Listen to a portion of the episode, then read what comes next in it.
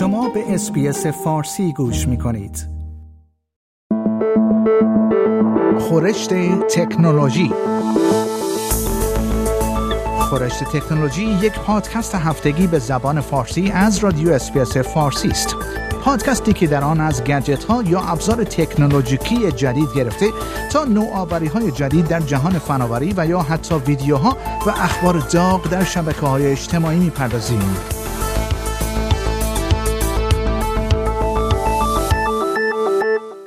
اد هوسیک وزیر صنعت دو گزارش را با هدف تقویت مقررات مربوط به استفاده مسئولانه و ایمن از هوش مصنوعی معروف به AI رونمایی کرد.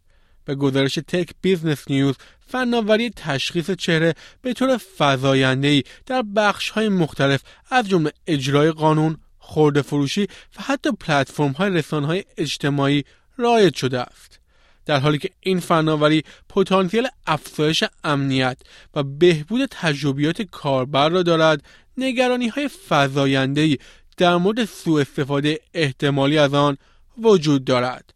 آقای حسیک به مزایای قابل توجه هوش مصنوعی اذعان کرد اما بر لزوم کاهش خطرات احتمالی به دنبال هشدار بسیاری از کارشناسان برجسته فناوری که نگران هستند پیشرفت کنترل نشده هوش مصنوعی منجر به عواقب ناگواری شود تأکید کرد و بر اولویت بندی جهانی برای پرداختن به خطرات مرتبط با آن تأکید کرد او نگرانی های جامعه استرالیا در مورد پیشرفت سریع هوش مصنوعی را هم پذیرفت.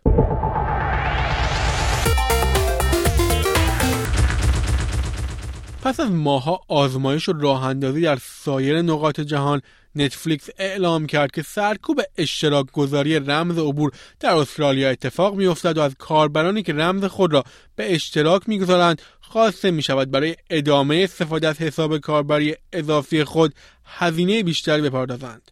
به گزارش Nine News از این به بعد مشتریان استرالیایی نتفلیکس ایمیلی دریافت خواهند کرد که با توجه به IP آنها مشخص شود خانه اصلی آنها کجاست.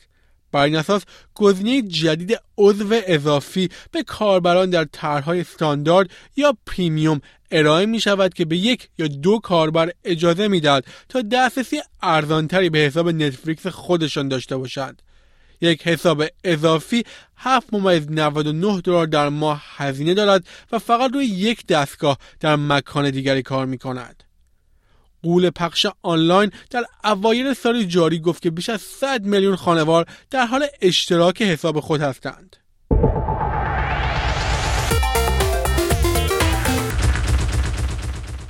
دیروز اپل با رونمایی از هدست واقعیت مجازی Apple Vision Pro در اجلاس سالانه خود وارد رقابت واقعیت مجازی شد.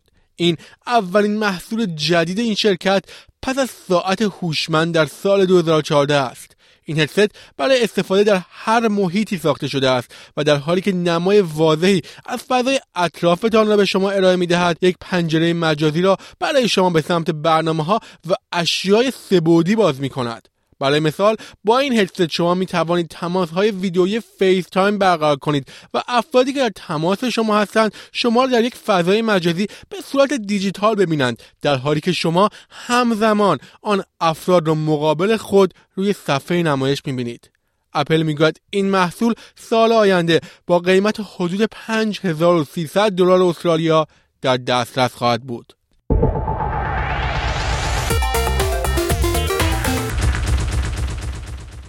دهاتن از رهبران صنعت هوش مصنوعی دانشگاهیان و حتی برخی از افراد مشهور خواستار کاهش قدرت هوش مصنوعی به خاطر خطر نابودی جهانی شدند و در بیانیه کوتاه استدلال کردند که تهدید خطر انقلاب به خاطر هوش مصنوعی باید اولویت جهانی باشد. در بیانیه منتشر شده توسط مرکز ایمنی هوش مصنوعی آمده است کاهش خطر انقراض ناشی از هوش مصنوعی باید در کنار سایر خطرات اجتماعی مانند بیماری های همگیر و جنگ هسته‌ای یک اولویت جهانی باشد. این بیانیه توسط مقامات برجسته صنعت از جمله مدیرعامل اوپن ای آی سام آلتمن اضافه شد. جفری هینتون معروف به پدرخوانده هوش مصنوعی هم یکی دیگر از امضا کنندگان بود. این بیانیه نگرانی های گسترده در مورد خطر نهای هوش مصنوعی کنترل نشده را برجسته می کند. شنوندگان گرامی نیو صدر هستم و این برنامه خورش تکنولوژی این هفته بود که تهیه و تقدیم حضور شما کردم آیا می خواهید به مطالب بیشتری مانند این گزارش گوش کنید؟ به ما از طریق Apple Podcast، Google Podcast، Spotify یا هر جای دیگری که پادکست های خود را از آن می گیرید گوش کنید.